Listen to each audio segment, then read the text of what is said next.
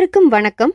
Tamil audio books சேனலுக்காக கதைகள் வாசிப்பது K. S. Priya. அறிவு கதைகள் நூறு. கதை எண்பத்தி மூன்று விளையேற்றம் சிற்றூரிலே வாழும் குடியானவர் நகரத்திற்கு வருவார். என்னிடம் எல்லா சாமான்களும் விலையேறிவிட்டதே என்று வருத்தப்படுவார். அவரிடம் நான் சொன்னேன் ஆமாம் ஆமாம் யானை வில குதிரை குதிரை வில மாடு மாட்டின் வில ஆடு ஆடு வில கோழி கோழி வில குஞ்சு குஞ்சு வில முட்டை முட்டை வில கத்திரிக்காய் விற்கிறது. என்ன செய்வது? அதற்கு அவர் சொன்னார் ஐயா நீங்கள் சொன்னது சென்ற ஆண்டின் விலை. இப்பொழுது விற்பது யானை வில குதிரையல்ல மாடு.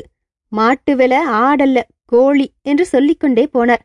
எப்படி வாழ்வது? என்று வருந்தினார். இதை கேட்கும் நமக்கும் வருத்தமாக இருக்கிறது. என்ன செய்வது? இந்த கதை ஐயாவோட வாழ்க்கையில நடந்த சம்பவத்தை குறிப்பிடுறாரு. கதை எல்லா காலத்துக்கும் பொருந்தும். இந்த மாதிரி கதைகளை தொடர்ந்து கேட்க தமிழ் ஆடியோ புக்ஸ் சேனலை சப்ஸ்கிரைப் பண்ணுங்க. அடுத்த கதையில் சந்திக்கிறேன். நன்றி.